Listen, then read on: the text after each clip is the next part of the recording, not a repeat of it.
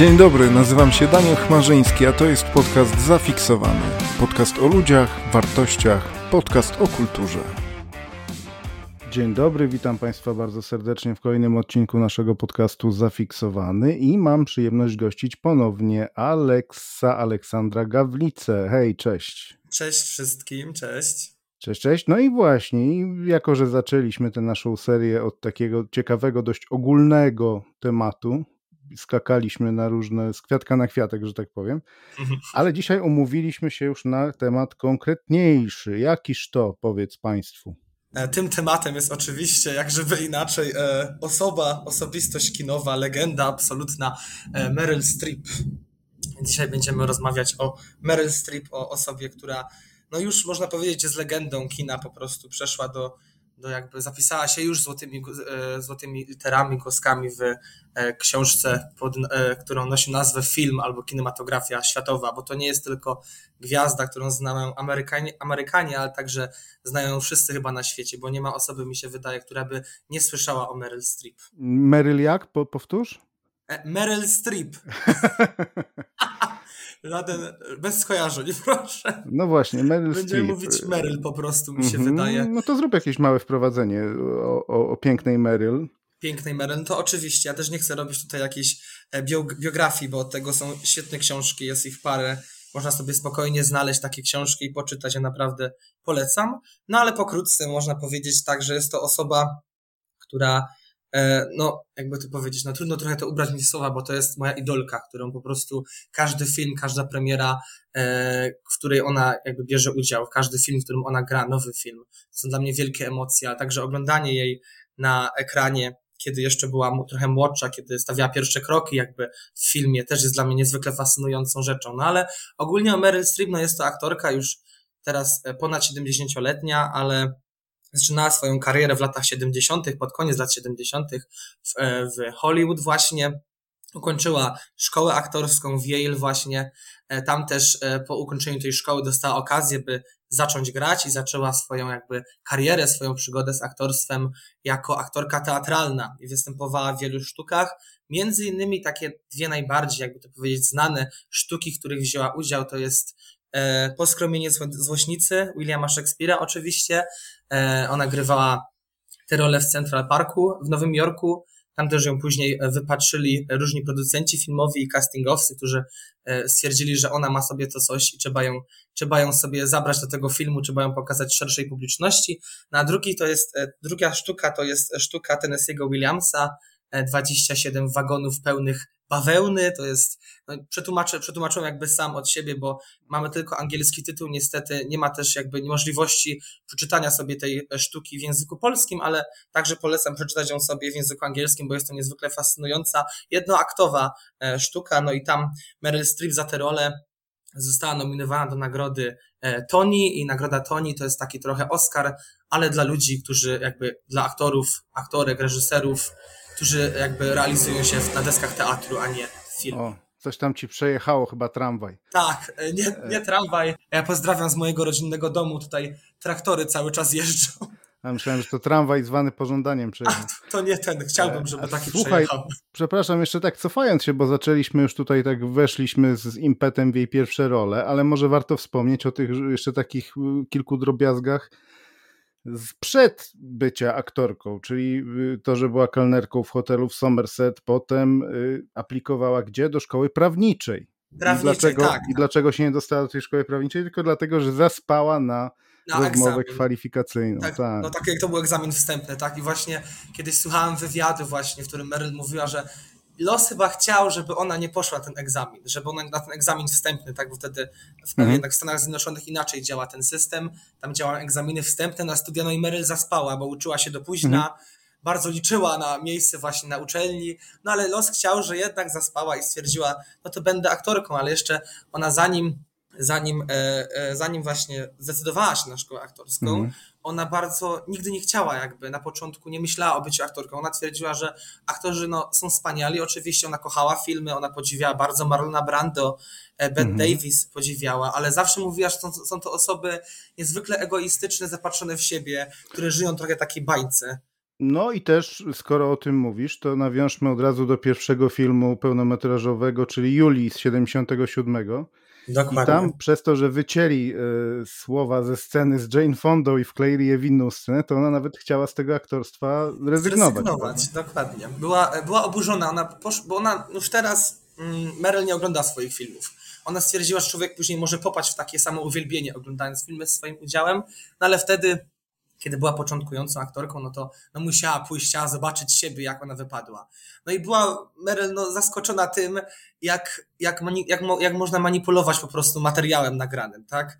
W ogóle scena wyglądała inaczej, była w innym jakby kontekście przedstawiona, w innej części filmu, no a tutaj mamy, no kurczę, pocięli ją, bo ona tam była rola trochę większa, pocięli ją i jeszcze ją tak rozrzucili trochę nad, jakby w ogóle w inne miejsca niż powinna znaczy, się proszę znajdować. Państwa, nie, nie, że pocięli Meryl, tylko pocięli nie, nie, scenę. Tak, scenę pocięli, dokładnie. Ale pamiętam też e, jeszcze, mm, a propos jeszcze Julii właśnie i Jane Fondy. Meryl Streep miała wcielić się na początku w tytułową właśnie Julię, przyjaciółkę Jane Fondy. Tylko później ta rola, ta rola powędrowała do Vanessa Redgrave, no a Meryl mhm. dostała, dostała trochę mniejszą rolę, ale co nie znaczy, że nie była ta rola dla niej wartościowa. E, nie była to jakaś wymagająca rola. Ona grała e, postać, o, która miała na imię Anne Marie, jeśli dobrze pamiętam, ona była taka frywolna, miała czarną, brązową perukę, taką ciemną brązową perukę, miała taki fikuśny kapelusik na głowie i była ubrana w takie różowe wdzianko i miała tutaj takie jakby taki szalik z lisa, coś takiego, takie futro zarzucone. I ona była taka trochę głupkowata, tam się naśmiewała z tej właśnie tytułowej Julii, która właśnie walczyła, bo ogólnie film jest o tym, że Jane Fonda e, wyrusza do Wiednia w poszukiwaniu swojej przyjaciółki Julii, która walczy, pod, e, walczy z nazistami, by ratować właśnie e, Żydów, którzy są pod opresją, bo cała akcja dzieje się oczywiście przed wybuchem II wojny światowej. No ale wracając jeszcze właśnie do tej Jane Fondy i tej Meryl Streep, to Jane Fonda trochę można jej też dziękować za to, że pokazała światu Meryl Streep, bo Meryl miała tą scenę właśnie z Jane Fondą i Jane Fonda była nią tak zachwycona i tak ją polubiła po prostu jako osobę także, że później właśnie kiedy wróciła do Los Angeles, bo nagrywali ten film ogólnie w Wielkiej Brytanii, kiedy wróciła do e, Los Angeles, do Stanów Zjednoczonych, to rozpuściła właśnie informację, że jest taka Meryl Streep. Ona powiedziała, że jest taka Meryl, która ma dziwne nazwisko, jest strasznie nietypowa, ale warto na nią zwrócić uwagę, bo ma dziewczyna potencjał ogromny. No i trochę trzeba właśnie tutaj Jane Fondzie podziękować za to, że możliwe, że też przyczyniła się w pewien sposób do tego, że Meryl Streep została, e, jakby zaczęła być rozpoznawalna w coraz większych sferach i zaczęto jej proponować coraz większe i bardziej wymagające i bardziej znaczące role w filmach. Mhm. To co było po Julii?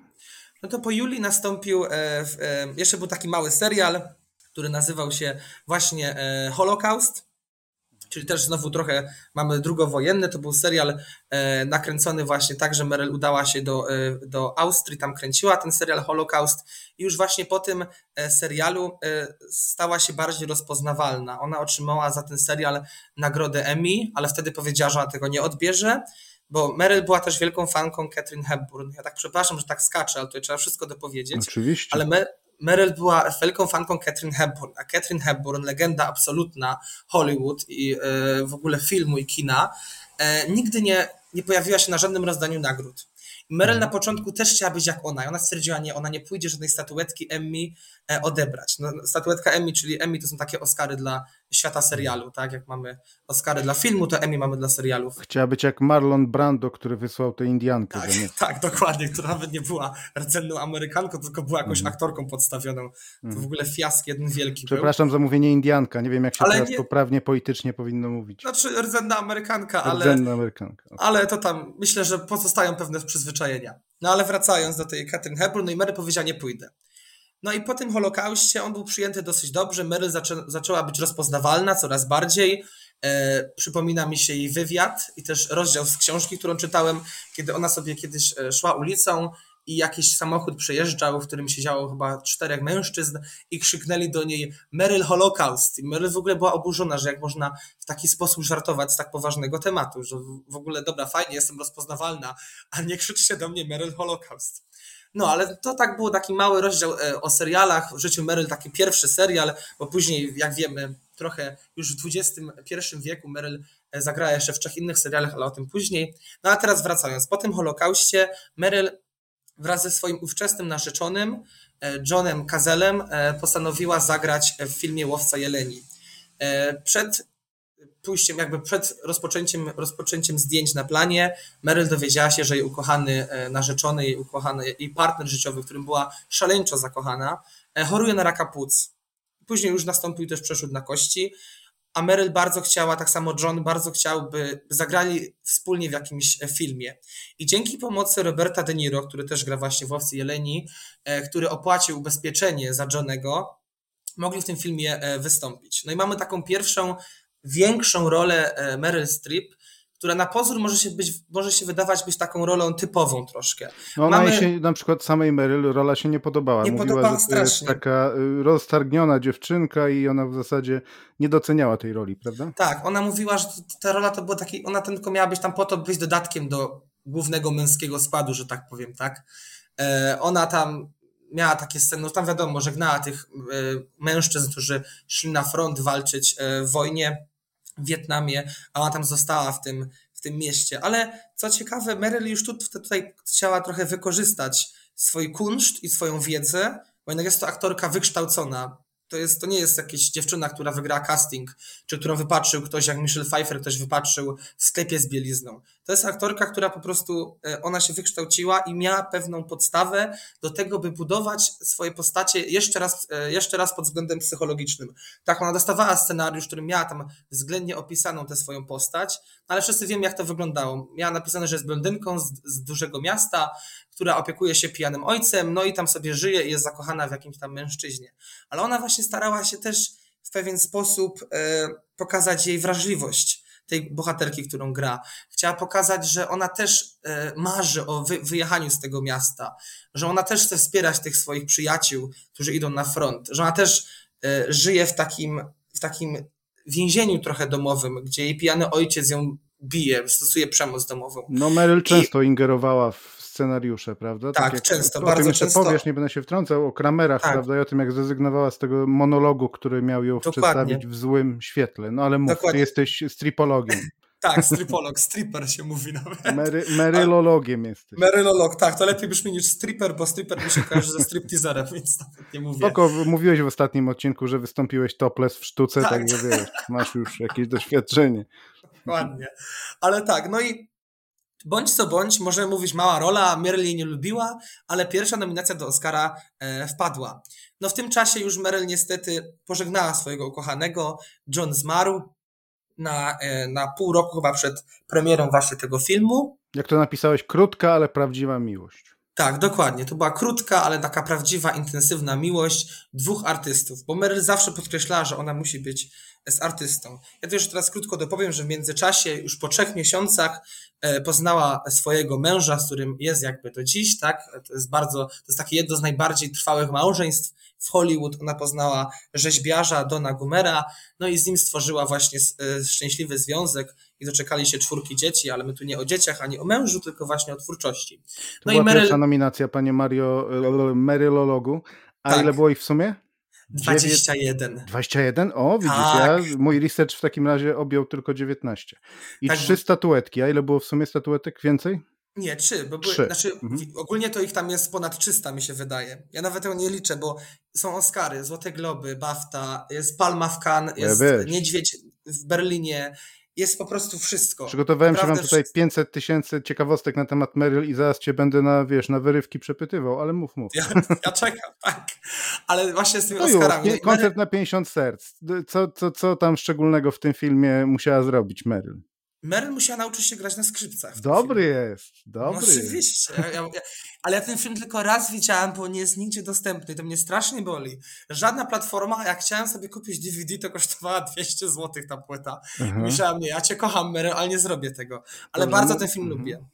Mów dalej, bo mamy dzisiaj sobie, proszę Państwa, e, ostatnio rozmawialiśmy bardzo długo, ja to i tak przyciąłem o połowę, ale dzisiaj stwierdziliśmy, że się będziemy trzymać limitu tak, tak. około 40 minut, także tak, ja już Ci się tak nie wtryniam, mów o swojej pięknej Jasne, Meryl. mojej pięknej Meryl. Tak, ja tu przepraszam za moją miłość, ale po prostu ta kobieta to jest legenda. Dla mnie za miłość się nie przeprasza. No, no właśnie, no nie, nie, właśnie, niech będzie. To jest obsesja może już bardziej, no ale niech będzie. No i wracając, no i idzie na te Oscary, siada koło widzi Bette Davis, widzi Lorenza Oliviera widzi Gregorego Peka i ona jest w ogóle, co tu się dzieje? Gdzie ja trafiłam, nie? Jest zachwycona. No, Oscara nie wygrywa, ale już pierwsza nominacja wpada. W wieku 30 lat wpada pierwsza nominacja.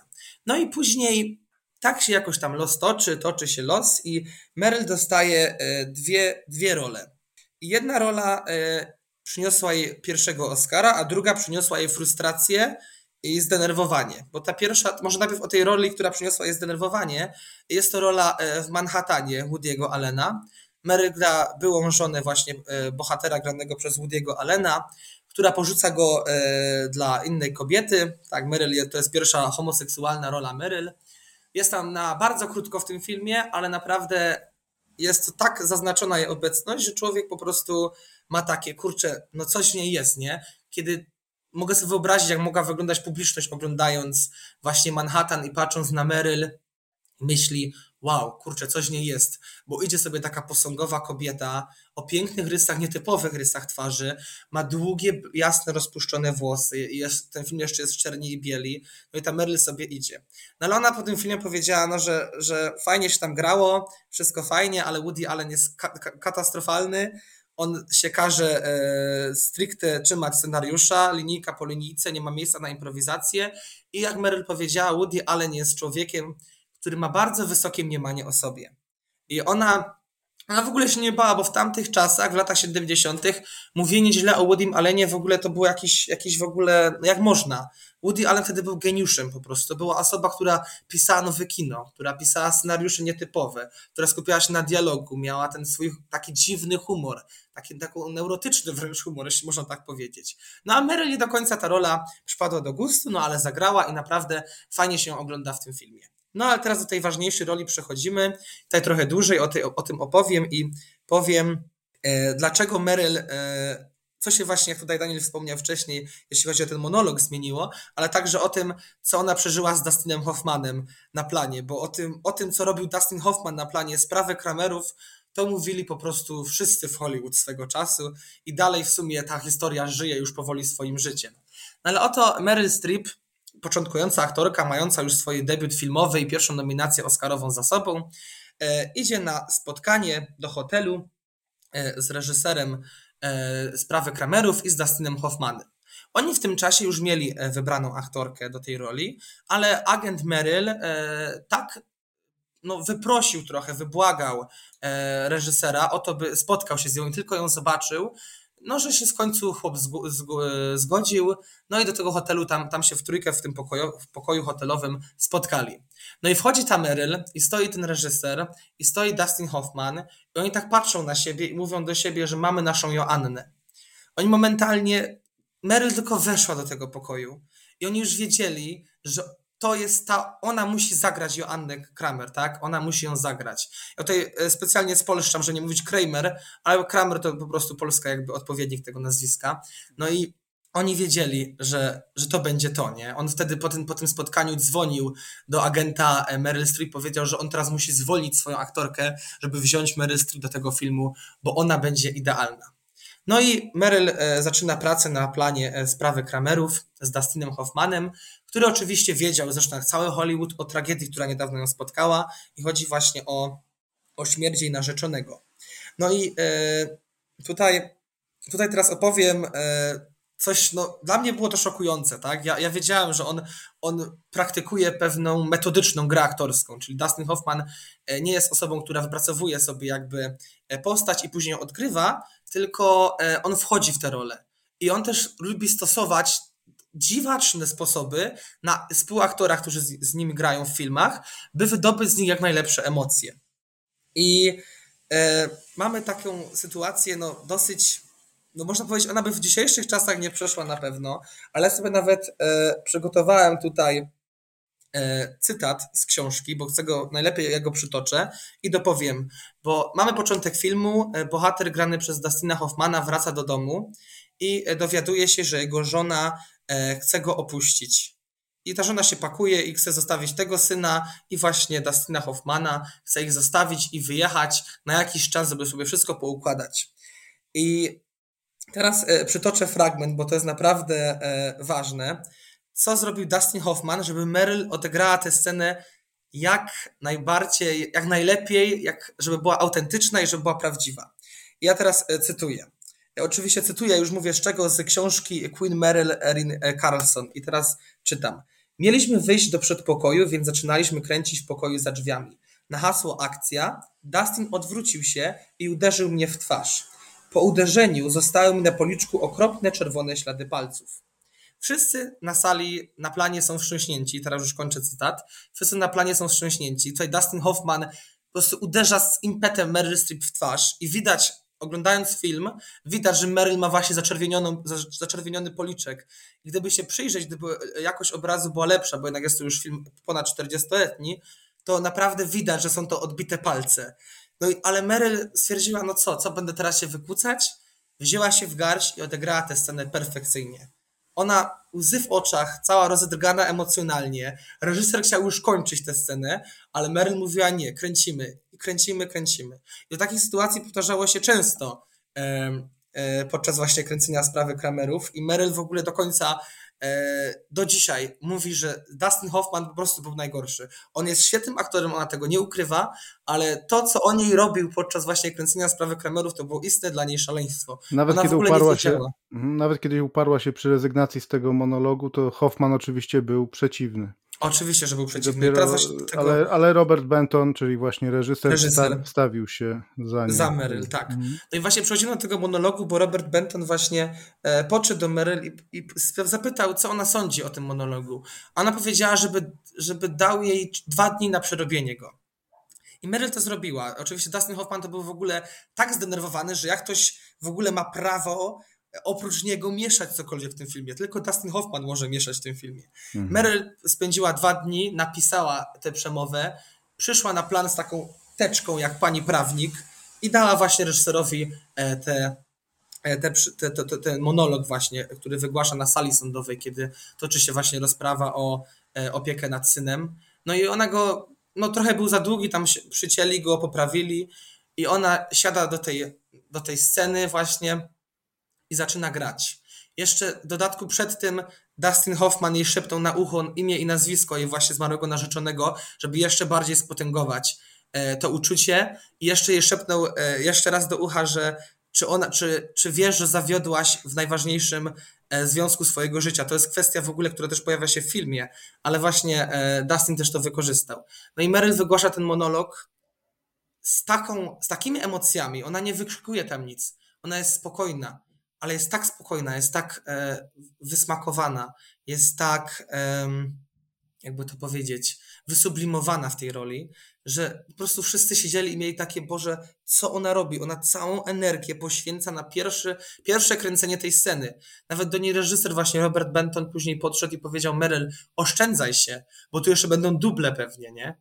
A Meryl powiedziała, że spokojnie, będzie dobrze. I za każdym razem, kiedy powtarzali tę scenę, bo tam wiadomo, parę ujęć musiało być, Mary grała to dokładnie tak samo. Była tak samo dobra przy każdym podejściu. Ich tam było paręnaście tych podejść. Ona za każdym razem wygrała to tak samo dobrze. No, reżyser był po prostu w szoku. No i po tym filmie Meryl, Meryl właśnie zakończyła kręcenie filmu, no i otrzymała kolejną nominację do Oscara i tu właśnie za sprawę Kramerów Meryl otrzymuje e, pierwszą e, statuetkę jeszcze ucałuje e, wtedy podczas gali Oscarowej Dustina Hoffmana w policzek, krótko podziękuje, a później po Oscarach z emocji zostawi swoją statuetkę w toalecie, tak na, w, która właśnie e, przy, była impreza, wiadomo, po Oscarowa i Mary była tak zdenerwowana tym, co się stało, że co tu się w ogóle dzieje, że zostawiła e, przez przypadek e, Oscara w toalecie, a na szczęście później go odzyskała.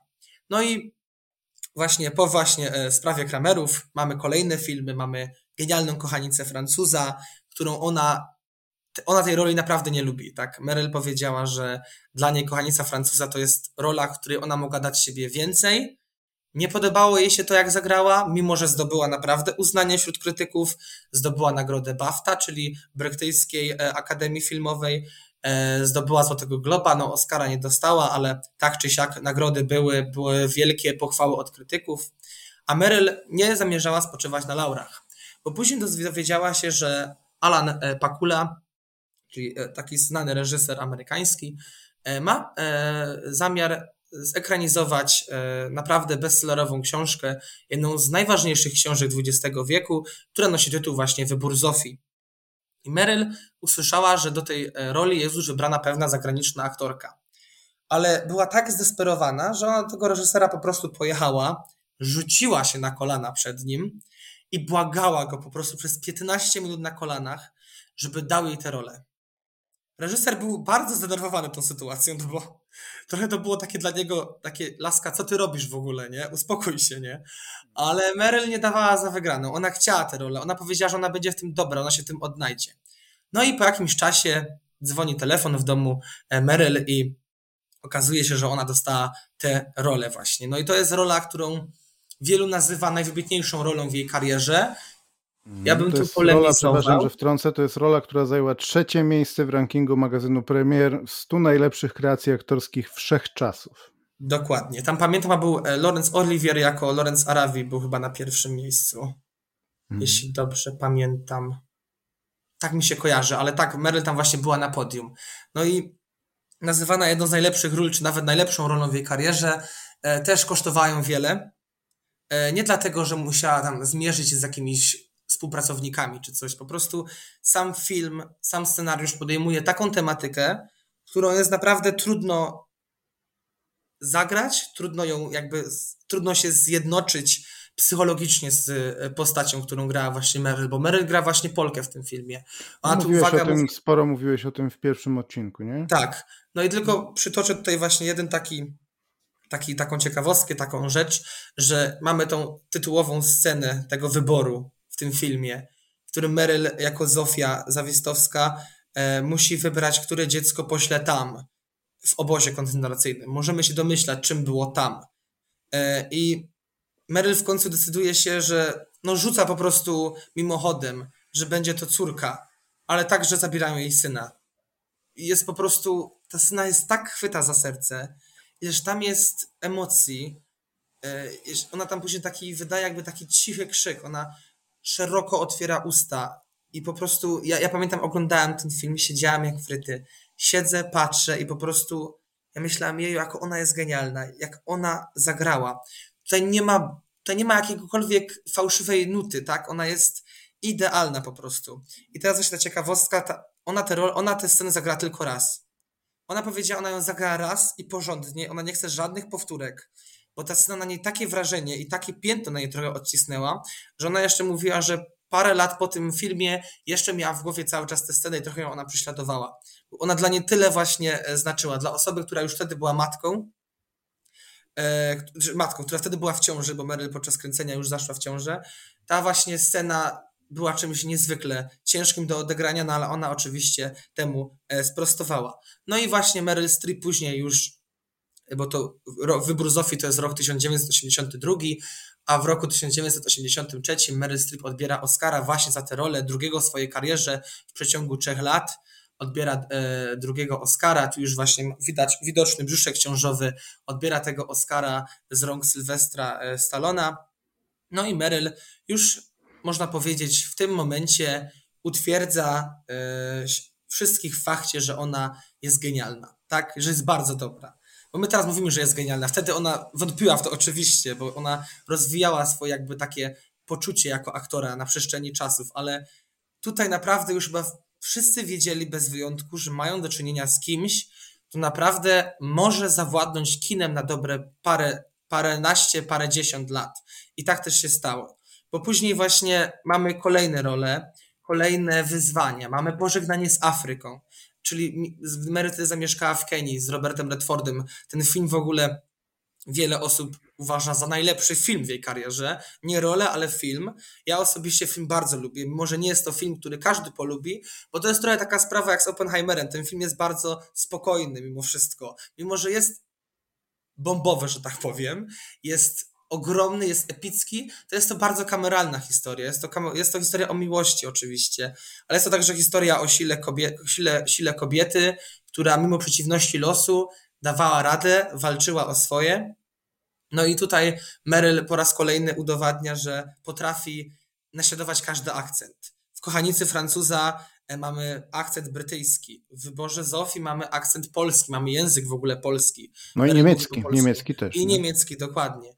Mamy, a w e, pożegnaniu z Afryką mamy duński akcent. Ona tam mówi takim zaniżonym głosem i naprawdę tutaj już Meryl, o Meryl pisano w tym czasie, że to jest aktorka kameleon, która potrafi naśladować każdy akcent.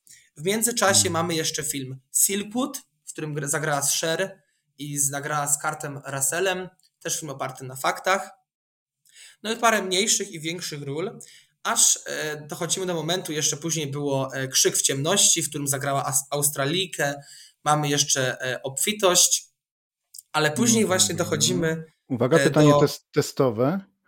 Yy, wiemy, że Meryl lubiła do każdej roli sobie puszczać muzykę jaką? A to nie wiem. Klasyczną. A to nie wiedziałem. A widzisz, A, muzykę widzisz. klasyczną. Do każdej roli puszczała sobie ją namiętnie i na przykład do roli w godzinach puszczała tak. nieustannie sobie Straussa. Tak mocno, no. że aż reżyser wplótł tego Straussa tak, jest w filmie, do tak. filmu. No. Ło, a Danielu, zaskoczyłeś mnie, nie, nie wiedziałem. A widzisz. O proszę. Można Marylologa zaskoczyć dobrze. A można, ja mówię, człowiek całe życie się uczy, ale to jest ciekawe, powiem ci, naprawdę, że no, ona no. tak Do każdej roli dobierała sobie muzykę klasyczną. Wow. No ale w y, Pożegnaniu z Afryką też mamy muzykę klasyczną, tam też są y, nie, nie, nie, pamiętam niestety, ale też mamy właśnie, pamiętam, tam jest taka scena, w której ona sobie z gramofonu właśnie puszcza. W każdym razie Richard, że... Richard Strauss się znalazł w godzinach dzięki Meryl. Dzięki Meryl, proszę bardzo. Ona tam, ona, ona sobie nie dawała w kaszę dmuchać, tak? Ona, ona za każdym razem, e, ona, ona lubiła stawiać warunki.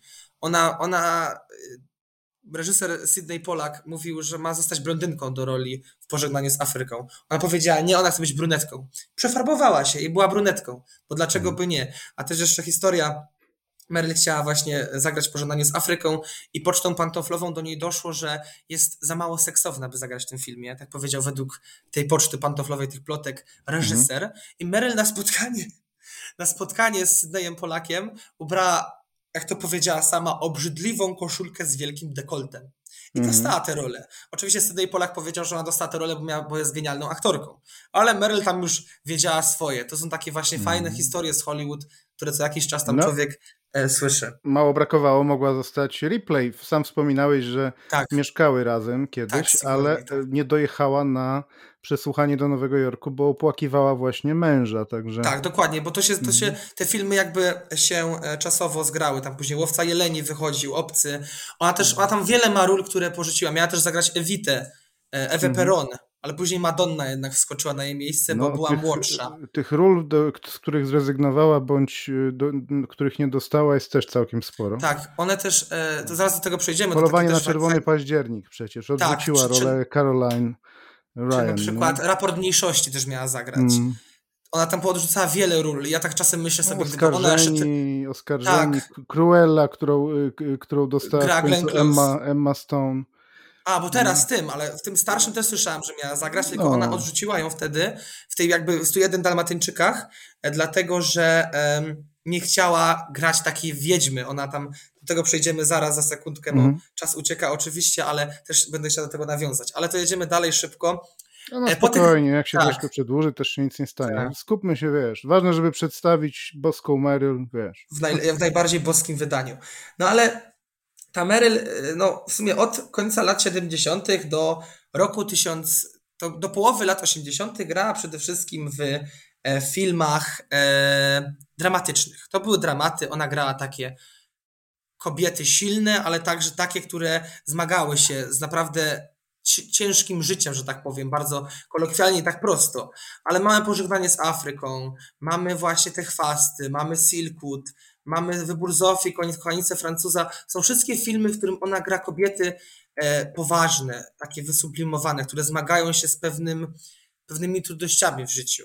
No i wiele osób zaczęło jej zarzucać, że Meryl, a może weź trochę zmień ton, zagraj może w jakiejś komedii, bo y, zarzucano jej, że Meryl tylko umie grać smutne i zamyślone kobiety. Albo takie wysublimowane kobiety. No miała no być Meryl... E- ale ostatecznie Madonna. Tak, Madonna. No właśnie, jak Meryl powiedziała, ona się też zmagała z tym ageism. Um, ageismem? Ageismem, dokładnie, dzięki. Mhm. E, który właśnie panował wtedy w Hollywood i powiedziano, że jest po prostu za stara, tak? No ona jest od Madonny 9 lat starsza, więc a myślę, że w latach 90 tam wiele by to nie zmieniło, chociaż Meryl nadal piękna jest i zawsze będzie najpiękniejsza. No ale niestety być Catwoman tak w powrocie Batmana. Batmana, ba tak, to też słyszałem. Tak. Tak, powrocie Batmana, Tima Bartona, tak, tak, tak. Ale, ale nie mm, tylko, bo miała być też Vicky Vale, ale już w tym innym Batmanie. Tak, w tym, tym właśnie Forever miała być. I za nią Kim Basinger. Z, z, Basinger, dokładnie, no. dokładnie. Ona naprawdę tam jest, tam jest masa po prostu e, ról, którą ona odrzuciła. Miała być e, grać w Królu Komedii też z tego co pamiętam, z Robertem De Niro, czy to byłaby kolejna... Wielkie Nadzieje odrzuciła rolę tak. panny Havisham. W firmie miała zagrać, tam była ta tak. Tammy Hempfield, ona tam miała, miała zagrać. Carol Bell w Bohaterach też, Sally Field dostała rolę. Dokładnie, tak samo, ona też często się z Michelle Pfeiffer jakby przecinała e, w swojej tak, karierze. ale zobacz, że bo... ona nawet była brana pod uwagę do roli Catherine Trammell w Nagim Instynkcie. Dokładnie, ona miała być zamiast... byśmy widzieli te nogi Y, nie. Sharon, tylko Strip. No. Ale właśnie ona całe życie mówiła też właśnie Mary, ona nigdy nie chciała być postrzegana jako seksbomba. Ona, ona zawsze, ona, ona wolała pokazywać kobiety, bo to jest Mary, to jest zagorzała feministka, tak? Ale taka feministka, która naprawdę ona potrafi działać, bo ona mówiła, kiedy właśnie po tych oskarżeniach o zagraniu w tych dramatycznych, że za dużo tych dramatów tam stroi w tych filmach i że czasem za bardzo szarżuje, ona stwierdziła, że zagra w jakiejś komedii i padło na zgagę właśnie, gdzie zagrała z Jackiem Nicholsonem. I ona właśnie mówiła, że wszędzie w każdym filmie, który ona ogląda w komedii mamy tych głównych bohaterów, tego Schwarzeneggera, Harrisona Forda, czy tam Sylvester Stallone, którzy grają tych bohaterów, a te kobiety tam tylko przy nich są. A Meryl chciała zagrać właśnie w komedię, w której to ona będzie główną bohaterką, bo to jednak mm kariera Meryl to są przede wszystkim role pierwszoplanowe. Przepraszam, mamy, jeszcze, bo mamy... mi teraz przyszło do głowy, bo mówiłeś tak. tak w przecinaniu się z Michelle Pfeiffer, to warto wspomnieć, że w plebiscycie y, Entertainment Weekly w 99 wygrała z nią. Wygrała z nią właśnie, tak. ona zajęła drugie miejsce. No. Właśnie, bo Michelle była druga, a Meryl była pierwsza. Tak, tak, Ona tak. też miała zagrać w lakierze do włosów zamiast Michelle Pfeiffer właśnie. Hmm. Tutaj naprawdę jest wiele, wiele ról właśnie, które ona też później, e, później dalej to z, z Helen Mirren też czasem się tak, tak właśnie ale wiesz, że jak wspomniałem o tym na początku rozmowy, o tym tramwaju zwanym pożądaniem, to nie bez powodu. Bo no przecież no ja Tennessee Williams miał ją zaangażować do filmowej wersji, nie wiem czy tak, wiesz. Dokładnie, no. w, tej, w tej ale późniejszej jeszcze. Bo... Ale aktorka okazała się wtedy niedostępna i zmienili na serial telewizyjny. I zagrała tam właśnie, czekaj, kto tam zagrał? Margaret. Tak, Anne Margaret, tak to była. Bo mhm. w, y, pamiętam właśnie, że ten serial też jest bardzo chwalony e, w, w, pewnych sferach. On jest mało dostępny i mało popularny, a też niby jest bardzo warty zobaczenia.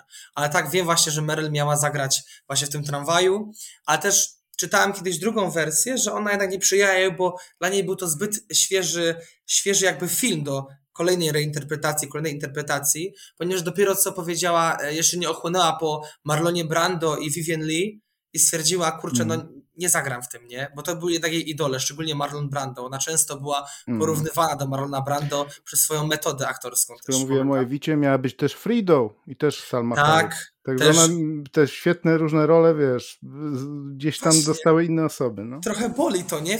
Zobaczysz no, zobacz, i Ewita, i Frida, tak. I te wszystkie duże filmy, to, to mogła być Meryl. Dokładnie. Jeszcze więcej, bo powiem ci, jest też problem jeden z Meryl Streep, który ma, ma dużo osób. Meryl gra dobrze, bardzo dobrze, wybitnie, gra świetne role, ale czasem zdarza jej się zagrać naprawdę słabym filmie i to można zauważyć w jej filmografii. Mamy takie filmy jak W nocnej ciszy, który okazał się być totalną klapą. Mamy takie filmy jak Dawca Pamięci, tu już później no, no, ta, ta, ta wersja z 2014 no sama Żelazna Dama to nie jest jakiś film górnych lotów, tak? Górnolotny film. Nie patrz w górę, też nie. No, no, to jest właśnie, to jest najlepsze w ogóle, to jest film, o który kłóciłem się z każdym po prostu, bo jedni go chwalili, drudzy go krytykowali, no. Ja jestem osobą, która spodziewała się całkowicie czegoś innego. No ale właśnie Meryl ma takie role, ona czasem trafi na genialny film i jest z nim genialna, ale czasem trafi na słaby film, ale i tak jest z nim genialna, bo powiem ci, z pewnym śledząc karierę Meryl Streep, człowiek zaczyna patrzeć na filmy nie dla samego filmu, tylko dla niej.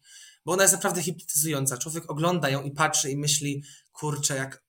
powiem ci, jak ja na nią patrzę, po prostu chciałbym zagrać z nią w filmie, ja bym chciał mieć z nią jakąś scenę, po prostu mm. dla każdego jest marzeniem, przecież y, jeszcze do Nie patrz w górę wracając, przecież e, Jennifer Lawrence tak się stresowała sceną. By the way, Lawrence całkiem nieźle, nie? Jak tak, na, ona w ogóle no, jest. Fajnie zagrała tą taką naukowczynię wyluzowaną. No. Mi się wydaje, to była jedyna racjonalna osoba w całym tym filmie. Aha. Naprawdę.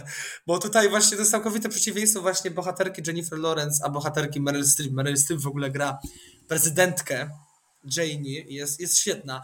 Ma taki czerwony garnitur i takie rudawe włosy. Ona oczywiście wiadomo, do którego prezydenta Stanów Zjednoczonych nawiązuje, który jest też zaciekłym krytykiem Meryl Streep, znaczy teraz już były prezydent, bo Donald Trump kiedyś nazwał mm. Meryl Streep przereklamowaną, co oczywiście oburzyło wszystkich. Może się Trump nazywać wszystkich przereklamowa przereklamowanymi, ale nie Meryl Streep po prostu. No i, i, ona po prostu, no, ona nigdy jakby nie chciała wprowadzać e, polityki jakby do swojej kariery, nigdy nie chciała wprowadzać też prywatnego życia, co też właśnie wiele osób ją za to podziwia, bo Meryl Streep od lat potrafi uchronić swoje prywatne życie. Nikt jeszcze nie zrobił jej zdjęcia, jak ona, nie wiem, leży sobie w ogrodzie, czy jak, nie wiem, piecze ciasto, czy coś tam robi. Meryl mm. po mhm. prostu umiała oddzielić pracę od życia prywatnego, co jest bardzo niełatwą rzeczą do zrobienia e, właśnie w karierze aktora, a szczególnie w karierze aktorki tego formatu, bo to nie jest byle kto, to jest osoba, którą zna każdy, na każdy rozpozna Meryl Streep. A wydaje mi się, że Meryl I na Streep... potwierdzenie twoich słów rozdzwonił się dzwon kościelny. Tak. Ej, to zrobimy może chwilę ten, co?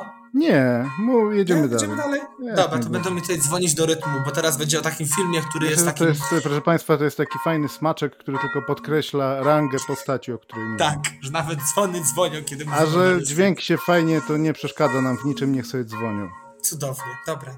Teraz chcę jeszcze powiedzieć właśnie, może nawet z tym dzwonem trochę nawiążę, bo hmm. Meryl Streep e, chciała być kiedyś śpiewaczką operową. Ona hmm. nawet chodziła na lekcje śpiewu. I można powiedzieć, że ona, ona może fałszuje w tych musicalach. Bo chciałam Wiem, do czego piję. Tak, dokładnie. może ona czasem fałszuje w tych musicalach. Mm. Kiedy nie chce, ale proszę Państwa, jak ona pięknie fałszowała w Boskiej Florence, jak ona tam po prostu... Nie, to naprawdę trzeba, trzeba potrafić śpiewać, trzeba, um, trzeba mieć tą jakby trzeba umieć śpiewać, żeby, żeby dobrze fałszować. Oj, Bo ja tak. też mogę wyjść na scenę i zacząć piać, ale to nie będzie fałszowanie, to po prostu będzie krzyczenie. A Meryl, nau Meryl nauczyła się po raz kolejny śpiewać operowo, bo ona chciała być też śpiewaczką operową. A Jeszcze później jeszcze nauczyła się. Kurczę, tam masz normalnie, nie, nie, nieźle, nieźle. No, jest po prostu wszystko. A później jeszcze nauczyła się e, fałszować. E, I w ogóle a propos jeszcze opery i Boskiej Florence, w ogóle świetna rola i moim zdaniem powinna wygrać z Emmą Stone za La La Land. Dla mnie mhm. Emma Stone to nie, to nie był e, szczyt szczytów w La La Landzie. W ogóle dla mnie La La Land to nie jest film, który ja, ja bym nazwał jakimś genialnym dziełem, no bo jest to fajny mm. musical, ale nic poza tym, moim zdaniem. Trochę przereklamowany jest ten film, no a to już swoją drogą. No ale teraz jeszcze w ramach ciekawostek, bo Meryl Streep, jak każdy inny aktor, e, miała w swoim życiu takiego reżysera, który chciał angażować do wszystkiego. No jak na mhm. przykład Quentin Tarantino ma Samuela L. Jacksona, tak? Czy, e, czy Martin czy Ume, Scorsese... Ume Turman też. Tak, też. Czy Martin Scorsese ma Roberta De Niro i teraz Leonardo DiCaprio, bo to tak oni dwaj. Tak Meryl Streep miała Mike'a Nicholsona. Nic Nicholson. Mike'a Nicholsa, on jest tak, Mike Nichols. On nie jest Nicholson, Nichols. I to jest, e, Mike Nichols to jest reżyser filmów trzech, jeśli dobrze pamiętam, w których zagrała Meryl. Jest to oczywiście z Gaga, jeśli dobrze pamiętam. E, jest to jeszcze film, e, czekaj, muszę przypomnieć sobie, Pocztówki z nadkrawędzi i jest to mhm. jeszcze film e, Silkwood. Merle zagrała w trzech filmach tego reżysera. On chciał zaangażować do jeszcze większej ilości filmów, na przykład chciał zaangażować do filmu Pracująca dziewczyna. Ostatecznie ten angaż dostała Melanie Griffith, to wyczytałem w książce, tego nie znalazłem w internecie, potwierdzenia tej plotki, ale ostatecznie tam też właśnie zagrała Sigourney Weaver i Melanie Griffith i Harrison Ford. Ale jeszcze pod koniec swojego życia Mike Nichols e, chciał nakręcić e, biografię, e, jak się nazywa ta śpiewaczka operowa? Mm, Danielu, pomóż mi. E, mm, nie wiem. Omio Babino Caro, Maria Callas. Aha, aha. On, tak, chciał nakręcić biografię Marie Callas. I do tej roli on chciał tylko jedną aktorkę, miała to być Meryl Streep. Ja już po prostu widzę, jak ona wychodzi na scenę w tych czarnych włosach, jak Maria Callas i zaczyna śpiewać arię operową. Jak ja chciałbym to zobaczyć, to dostałem w zamian za to Mhm. boską Florence. Nie do końca taka aria, jaką chciałem usłyszeć, a za to bardzo zabawna aria. No ale pomyślmy sobie, ile Mhm. ról jest w życiu aktora, i to jest naprawdę, to się dotyczy każdego aktora, którzy, których, które oni odrzucili. I które No. jakby, gdyby one jeszcze były w ich filmografii, jaka to byłaby Zobacz, idealna filmografia. Skoro tak już ciągniemy, przecież miała być grać też Deborę w dawno temu w Ameryce. Mhm. E, Miała Alex grać w Fatalnym Zauroczeniu. Fatalnym zaoczeniu, tak. Z Goldie Hawn była brana pod uwagę do Tell Me, Do Tell Me i Louise, No naprawdę, dokładnie. no, wiesz, są takie tytuły, że ho, ho, ho. I człowiek, I człowiek ma ciary po prostu, no ale z Goldie Hawn na szczęście udało jej się zagrać w moim ukochanym, e, mojej ukochanej komedii e, ze śmiercią jej do twarzy. No, jakaż to jest satyra i jakaż to jest komedia, czarna komedia. A Mamma Mia? A Mamma Mia to to zaraz. Mamma Mia to Hmm. jest... Powiem ci, Mamma Mia, kurczę, Bo zrezygnowała zaczęło. z, z roli Abby w filmie e, e, Tak. Rachel wychodzi za mąż. Za mąż, tak, dokładnie. Ale ten film, powiem ci, ja nie jestem fanem tego filmu, Rachel wychodzi za mąż. Znaczy, to jest fajny Tam film. To jest... Rachel, Rachela. Rachel wychodzi za mąż. Rachela Tak, wychodzi za mąż. Spolsz, spolszyć jak ta Rachela z No, wesela. spolszyć wyspiańskiego. albo trochę zjidiszyć, no troszeczkę. Właśnie. I jidysz to jest tutaj dobre te podpasowanie. No. Ej, ty byś był dobrym aktorem, wiesz, ty, ja tu widzę potencjał na akcenty jak Meryl Streep, nie? Ej, wiesz, Ja tu widzę kto wie, potencjał. czy ja też kiedyś nie zdawałem do szkoły aktorskiej. No dobra, jedziemy dalej. A, to takie rzeczy. Każdy miał takie marzenie kiedyś. No ale jedziemy No dalej. Nie każdy, ale ty i ja owszem. Owszem, owszem, to na, nas wiele łączy, wiesz, więcej niż się spodziewamy. No, No ale posłuchaj, jeszcze a propos tego jidysz i tego, tego. Meryl zagrała w serialu Anioły w Ameryce i tam zagrała, uwaga, rabina i naprawdę gra rabina. E, Jest, jest tak ucha- ucharakteryzowana, tylko ma takie, Meryl ma takie charakterystyczne oczy, że ich ciężko z czymś pomylić. Ale jak Mm. ona tam gra, to słuchaj, polecam wszystkich, wszystkim włączyć sobie e, pierwszy odcinek, początek pierwszego odcinka serialu Anioły w Ameryce. Też Mike Nichols, to jest czwarty, to jest ale serial. Anioły w Ameryce. E, w ogóle genialny serial. Al Pacino też tam gra, Emma Thompson, ale gra tam też Meryl. I gra tam masę ról, ale właśnie gra tego rabina i, i ona jest tam genialna. Ona ma brodę, ona jest taka stara tam, Mm. taki stary po prostu rabin, skurczony. Po prostu uwielbiam tę rolę. Jak ja ją zobaczyłem na tym ekranie, miałem takie matko jedyna, Meryl, co oni ci zrobili? Ale, ale po prostu charakteryzacja Mm.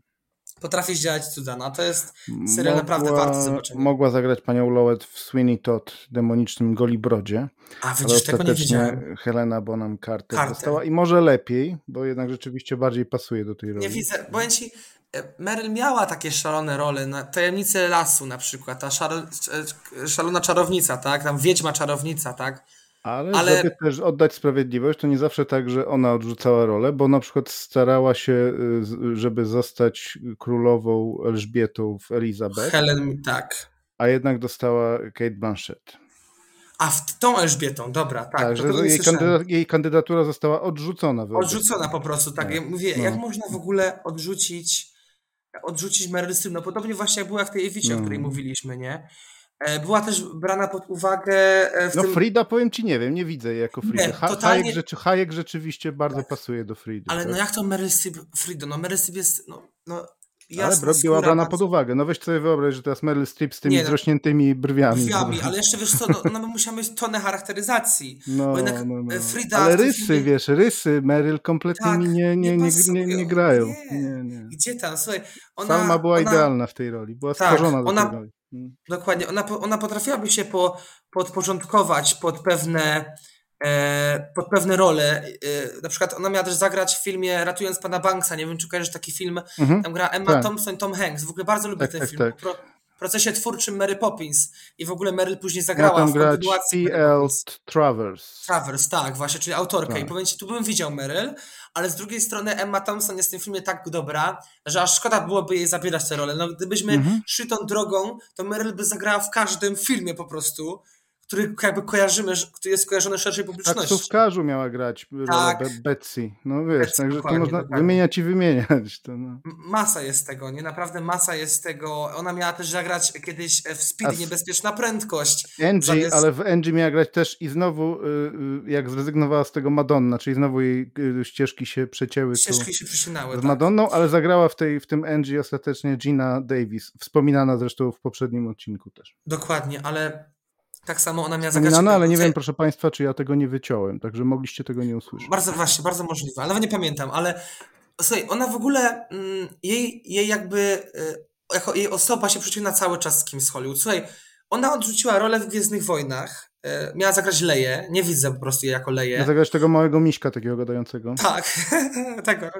I Łuki, i Łuki się nazywały. No, no, no. Ewoki czy jakoś tak, no. Ewoki. Ale później zagrała ją Carrie Fisher, Carrie Fisher napisała później pocztówki z nadkrawędzi i Meryl Streep zagrała e, postać wzorowaną na Carrie Fisher w pocztówkach z nadkrawędzi, czyli zagrała e, postać mm. Susan, tak? I, i, I to jest po prostu cudowne, bo narodziła się między właśnie Carrie Fisher i Meryl Streep bardzo taka trwała i taka prawdziwa przyjaźń podczas kręcenia Carrie tego filmu. Fisher, właśnie. która miała tak. romansik z Hanem Solo i to w ona rzeczywistości. Miała ona miała dużo romansików, ale ja Ale ona się w czasie kręcenia, kręcenia zdjęć, ona się prywatnie spotykała z Harrisonem. Tak, tak, tak. tak, tak no. Właśnie jeszcze tak anegdotka śmieszna właśnie jeszcze, do, może do Gwiezdnych Wojen chwilę, ale e, Harrison Ford i Carrie Fisher są e, pochodzenia żydowskiego. Mhm. Kiedyś Jak 99% Hollywood. Tak, dokładnie, ale właśnie taka jest zabawna anegdota z tym związana, że oni się przechadzali po planie właśnie Gwiezdnych Wojen, trochę tam chyba byli e, zjarani, na haju można, i śpiewali sobie taką piosenkę, jakiś tam Żyd, Żyd, Żyd, tak jakoś sobie tam śpiewali. I jakiś tam. Sobie Hawa, Nagila, Hawa. Dokładnie, albo ten. To śpiewali. E, If I were a rich man. No, jakiś, tam, jakiś tam właśnie. Um, A członek, przepraszam członek... jeszcze, bo, bo, mi ucieknie. Przepraszam, zaraz dokończysz za chwilę anegdotkę. Ale pamiętaj, miej w pamięci, że cię pytam o co sądzisz o tym aferze teraz y, z y, doklejonym nosem żydowskim u tego. Wiesz co, no to jest, to jest tak... Jak on się nazywa? No. E, Leonard, nie Leonard. Nie, e, nie postać, tylko aktor. E, Bradley Cooper. Cooper.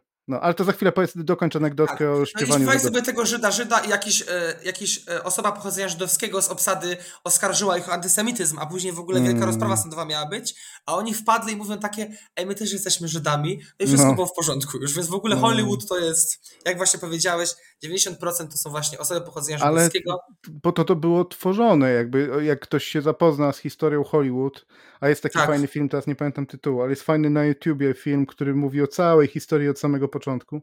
No to tak, przecież tak, tak, wielkie rodziny żydowskie zakładały te wytwórnie i do dziś... No przecież Warner Bros. to są Polacy z pochodzenia.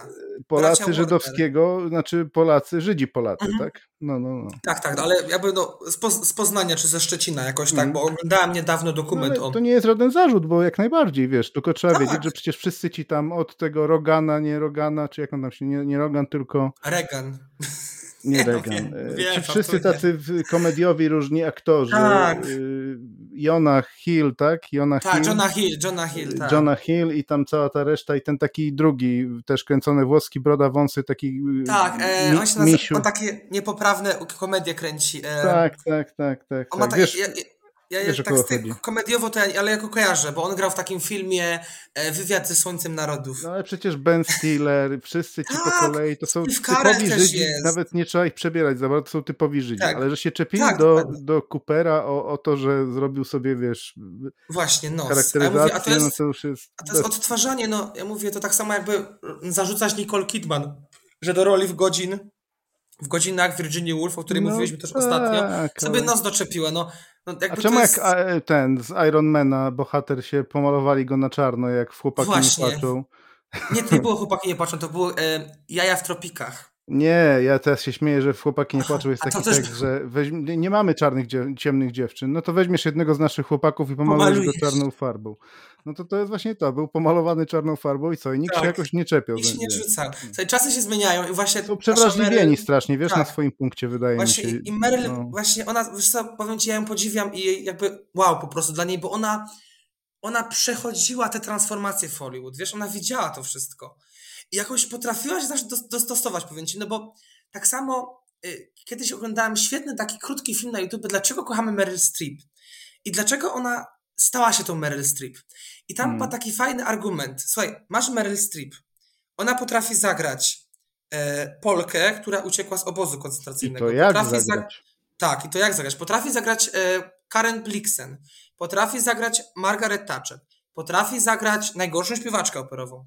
Potrafi zagrać Rabina.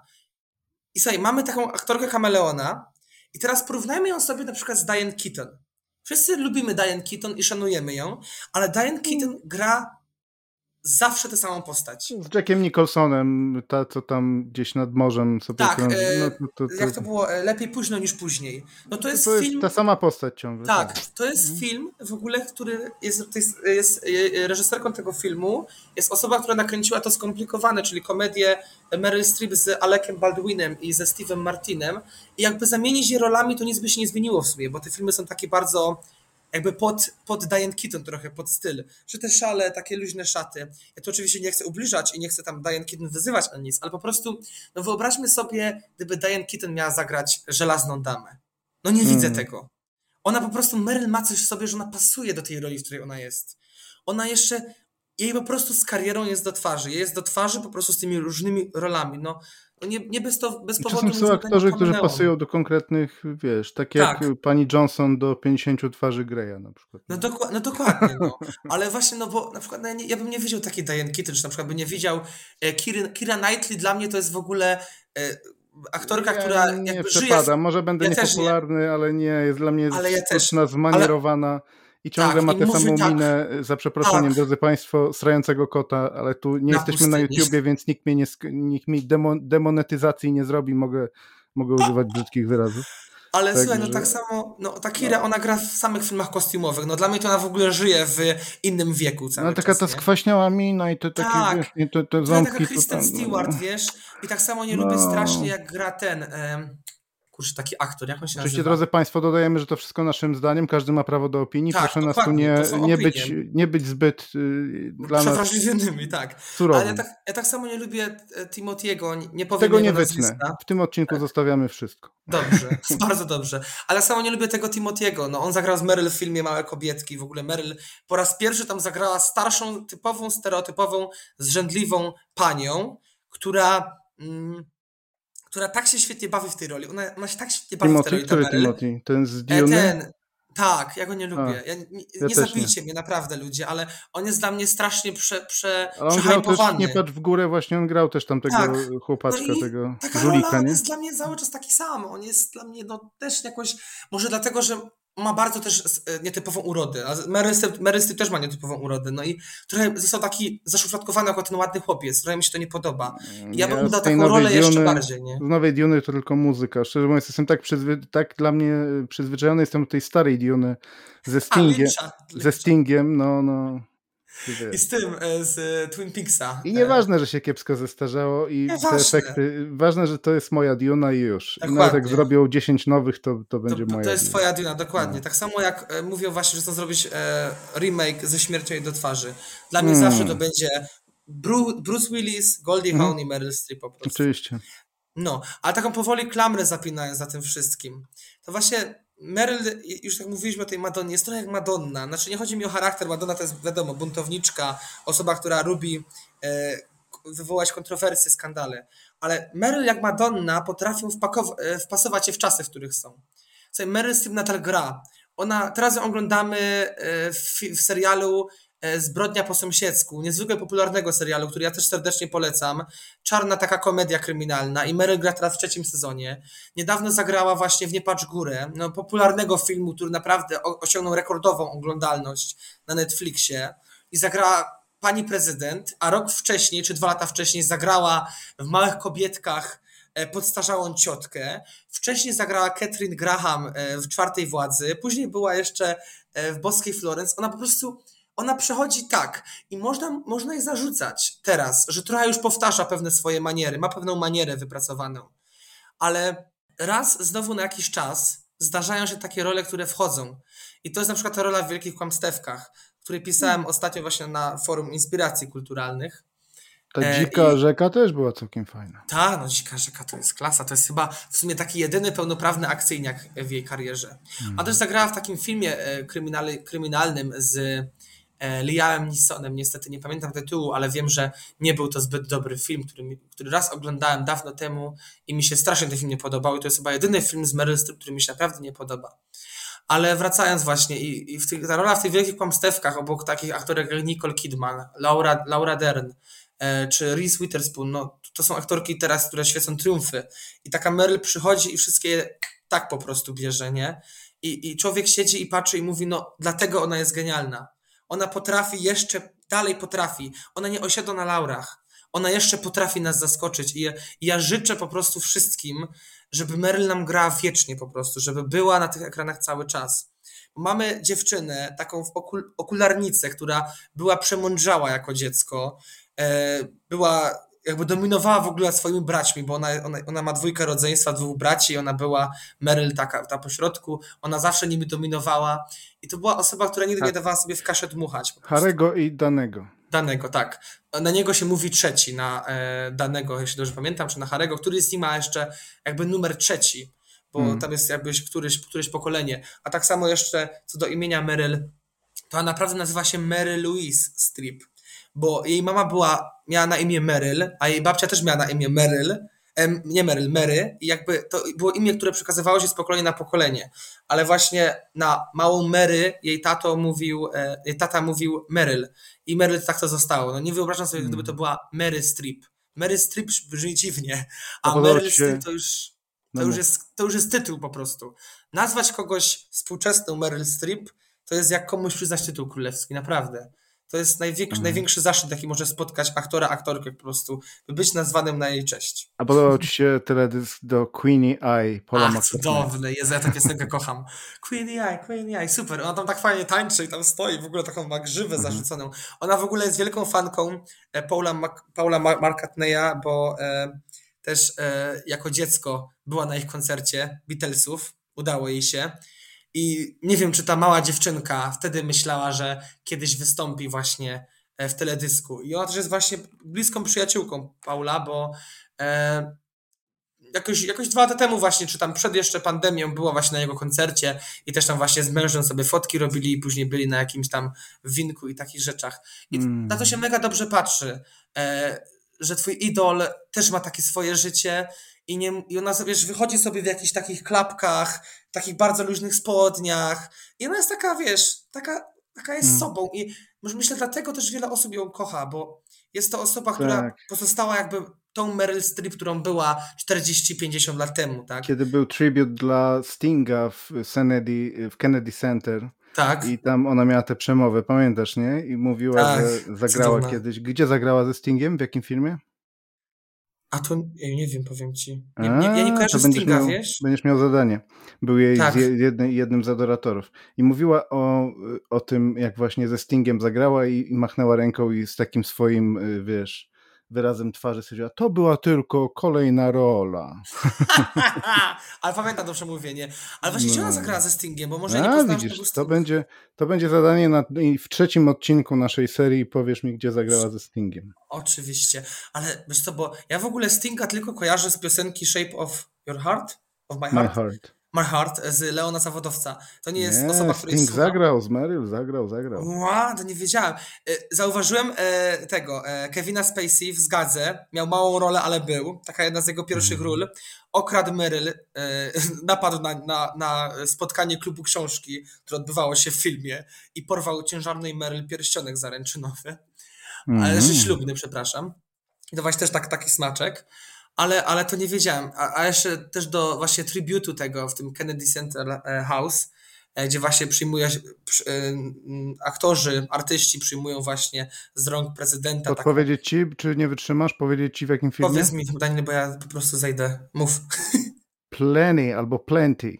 Plenty, obfitości. A to widzisz, tak. to nie tak. oglądałem tego filmu. 85 i tam wystąpił między Obfitość. innymi właśnie Sting. A to muszę zobaczyć. To nie, powiem ci, widzisz, tego filmu nie oglądałem, bo też go jest właśnie ciężko dostać, bo mm. przepraszam, to są filmy właśnie e, takie no, mało popularne, które ciężko znaleźć. No. Czyli taką zgagę to ja szukałem, pamiętam chyba 3 lata, a e, film Zakochać się z De Niro też. No już szukałem chyba z 5 lat tego filmu, bo został mi polecony jakoś 4 lata temu, 5 lat temu właśnie mniej więcej ja go do tej pory szukam, a jak znajdę go, to jakoś jest tak fatalne, że aż szkoda na to patrzeć. Ale myślę, że o, Meryl, o Meryl można mówić tylko w taki sposób, bo jest tak, tak, wszechstronną, tak przebogatą osobą, że można, wiesz, trzeba, tu trzeba skakać trochę z tematu na temat, bo tak. ciężko by było to wszystko uszeregować. Na przykład w 2000 roku otrzymała tytuł oficera francuskiego Orderu Sztuki i Literatury. Sztuki, tak, dokładnie. Tak Albo tak rzucę. samo e, no, jest, ma tytuł doktora honoris causa, tak, e, Uniwersytetu Yale. To jest jakby taki odpowiednik tam mm. u nich. Nie znam dokładnego tytułu, ale coś właśnie w tym stylu, tak? No ma, ma, ma czwórkę dzieci, dwój, dwójka e, tych dzieci, dwie jej córki też są aktorkami. E, zagrały nawet w, w, z jedną, z najstarszą córką zagrała w filmie Nigdy nie jest za późno, tam grała rockmenkę i fajnie, bardzo fajnie, jest tam fajny cover w wykonaniu Meryl Streep I still haven't found what I'm looking for zespołu U2. I naprawdę W 2016 świetnie. była przewodniczącą jury 66. Międzynarodowego Festiwalu Filmowego w Berlinie. Tak, na Berlinale, dokładnie. A jakieś, czekaj, a 13 lat wcześniej dostała tam właśnie egzekwo w sumie, e, takie taj dostała z Julian Moore i z Nicole Kidman za, właśnie dostały trzy dostały właśnie te panie, dostały statuetkę Srebrnego Niedźwiedzia właśnie za zagranie w filmie Godziny. I to jest moim zdaniem właśnie najbardziej sprawiedliwy wyrok, bo one wszystkie trzy były genialne. A nie nominowanie Meryl Streep za jej rolę właśnie w Godzinach to jest w ogóle zbrodnia.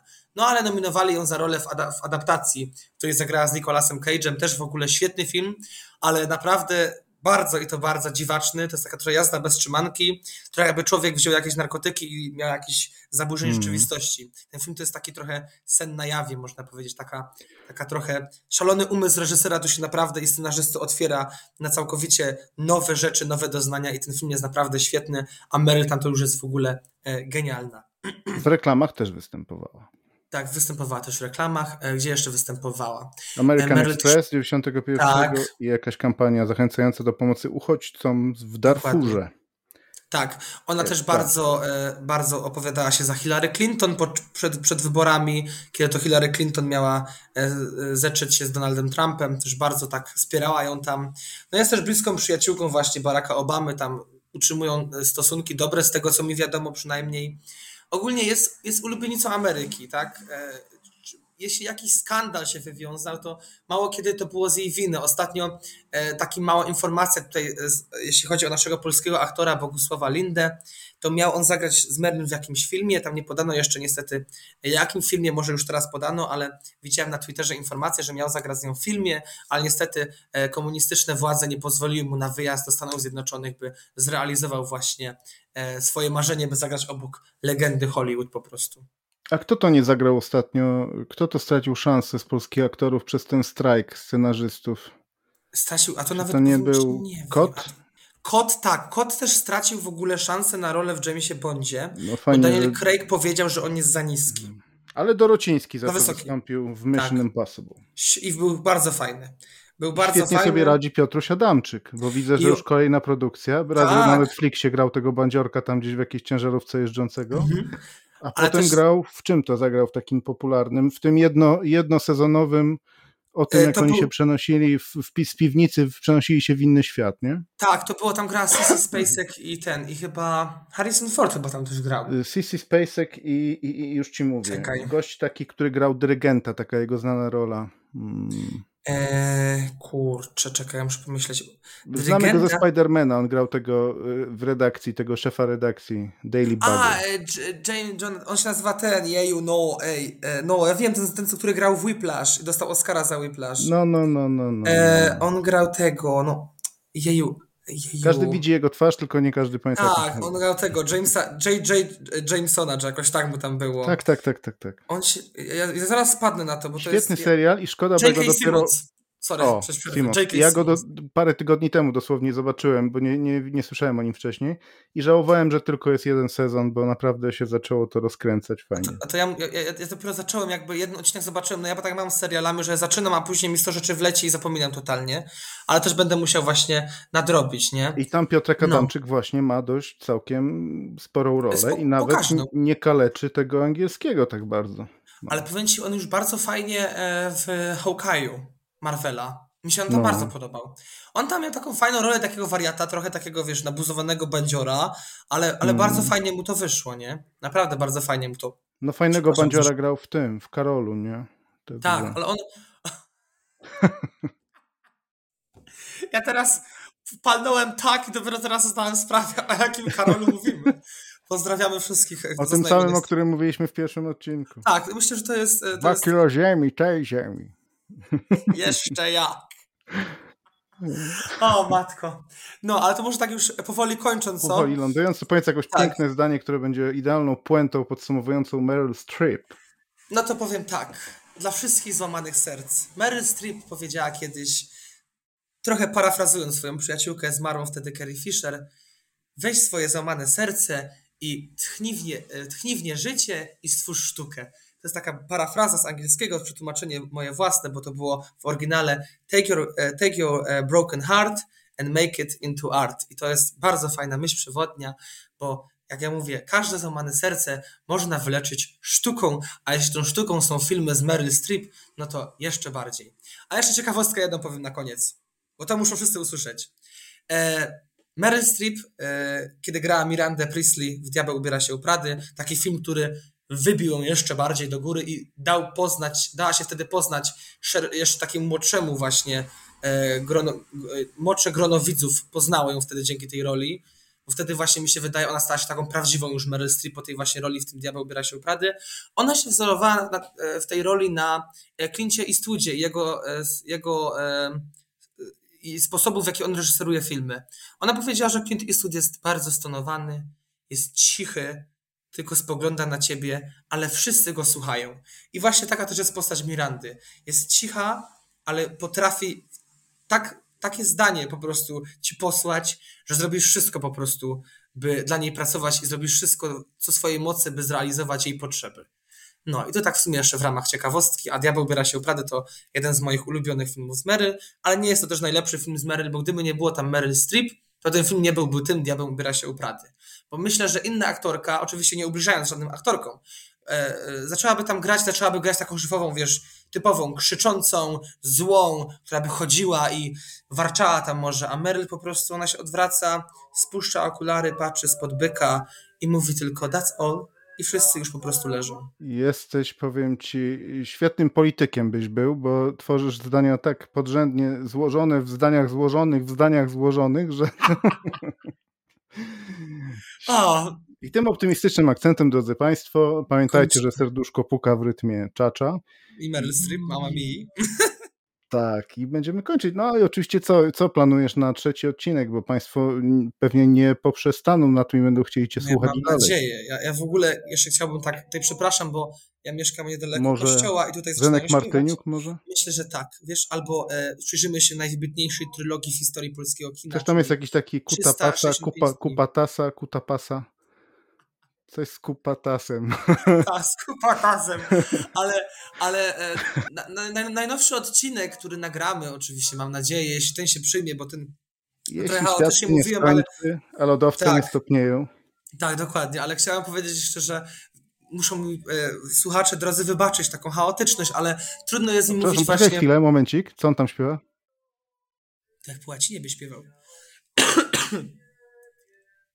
Na niebie Ładne, ładne. No dobra, no i ładnie, co? No i co? Bardzo ładnie śpiewa, ale fajnie jest jak śpiewa teraz, a nie jak śpiewa o 7 rano, kiedy ja śpię i ktoś mnie budzi. Trochę przechlapane z tymi dzwonami, bo to była 17.30 i nie wiem dlaczego tak. oni zaczęli w pół dodzwonić, jak oni powinni na no, równego... Na mszę. A, żeby się na 18 ludzie zdążyli zejść. Tak, tak. Nazywa się takie sygnalizacja, nie? No. Ale hmm. chciałem powiedzieć, że jeśli to było dla kogoś zbyt chaotyczne, naprawdę przepraszam, ale nie, trudno jest, jest nie mówić urok. o no, taki urok. Właśnie trudno jest mi mówić o mojej idolce, bo moi drodzy, teraz się zwracam bezpośrednio do widzów. Raczej każdy z nas miał w swoim życiu jakiegoś idola, jakąś osobę, którą podziwiał. I ja po prostu Meryl Streep zacząłem podziwiać tak na poważnie, chyba w wieku 12 lat czy 11. I słuchajcie, mam 20 lat i to mi zostaje, to się utrzymuje. To czasem się tak wycisza trochę i wchodzi jakiś inny na chwilę, ale zawsze Meryl Streep pozostaje na pierwszym miejscu, bo to jest to osoba, która inspiruje, która staje się legendą i która po prostu inspiruje nie tylko tym, że jest gwiazdą, znaczy ona jest aktorką, jest wspaniałą artystką, ale inspiruje też tym, że ona potrafi, że ona jest tak genialna w tym, co robi. Ona po prostu wykonuje swój zawód w perfekcyjny sposób. Każdemu zdarzą się potknięcia, ale Meryl Streep to jest po prostu królowa współczesnego i tego kina z uprzedniego wieku, tak, tych lat 70., końcówki 80., szczególnie i 90.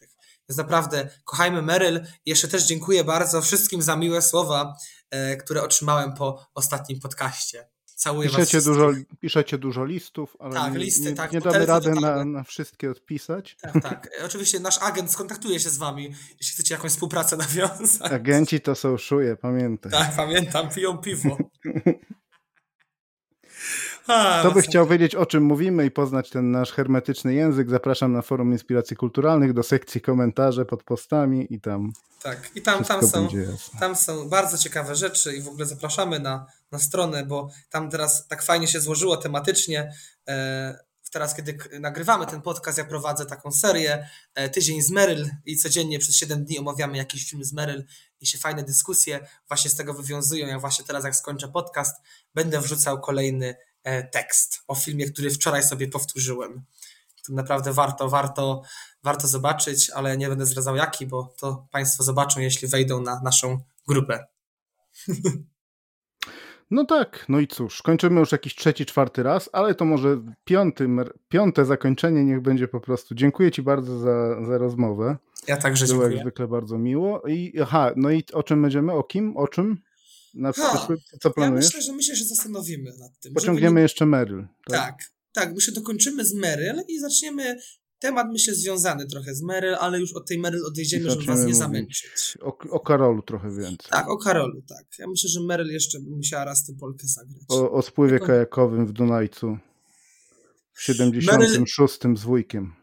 Meryl zagrałaby nawet e, Batmana i byłaby w tym dobra, więc nawet mogłaby zagrać kajak i, i nawet... I, i mogłaby jest- Kaję zagrać też, naszą Tak, Polskę, Kaję, i tak. zaśpiewać Supermenkę. Ona byłaby świetna jako Kaja. Ona ma podobną urodę do Kai. Taka też jest taka No ostra.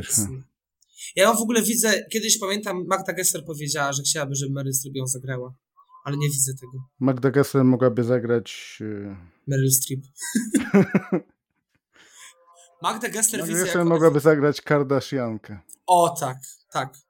Tego ojca Kardashian. Znaczy, matką Kardashian teraz. No, że... Nie, Grycankę, przepraszam, pomyliły mi się. O, matko. Mam do rozmowy, nie? To jest po prostu piękne. To jest takie... Ale ja takie odklejenie. obiecuję, że ja tego w ogóle nie będę ciął i już nie będzie tak poważnie jak Niech ostatnio, leci, bo tak. ostatnio, słuchajcie, były dwie godziny, ale ja wszystkie nasze takie gadki wyciąłem i zostało z tego tam 40 minut. Tak się już teraz najpoważniej. przejmujemy, co o nas pomyślicie i tak jesteśmy A walnięci. teraz już mam, mam to gdzieś. Aleluja i do I przodu. don't give a damn. Dokładnie. Aleluja i do przodu. No, to co? That's all? To co? Na razie, Dobra. trzymaj się, hej. I dziękuję Dzięki. Państwu. Dziękujemy, Do pa! następnego razu. Pa, pa, pa, hej.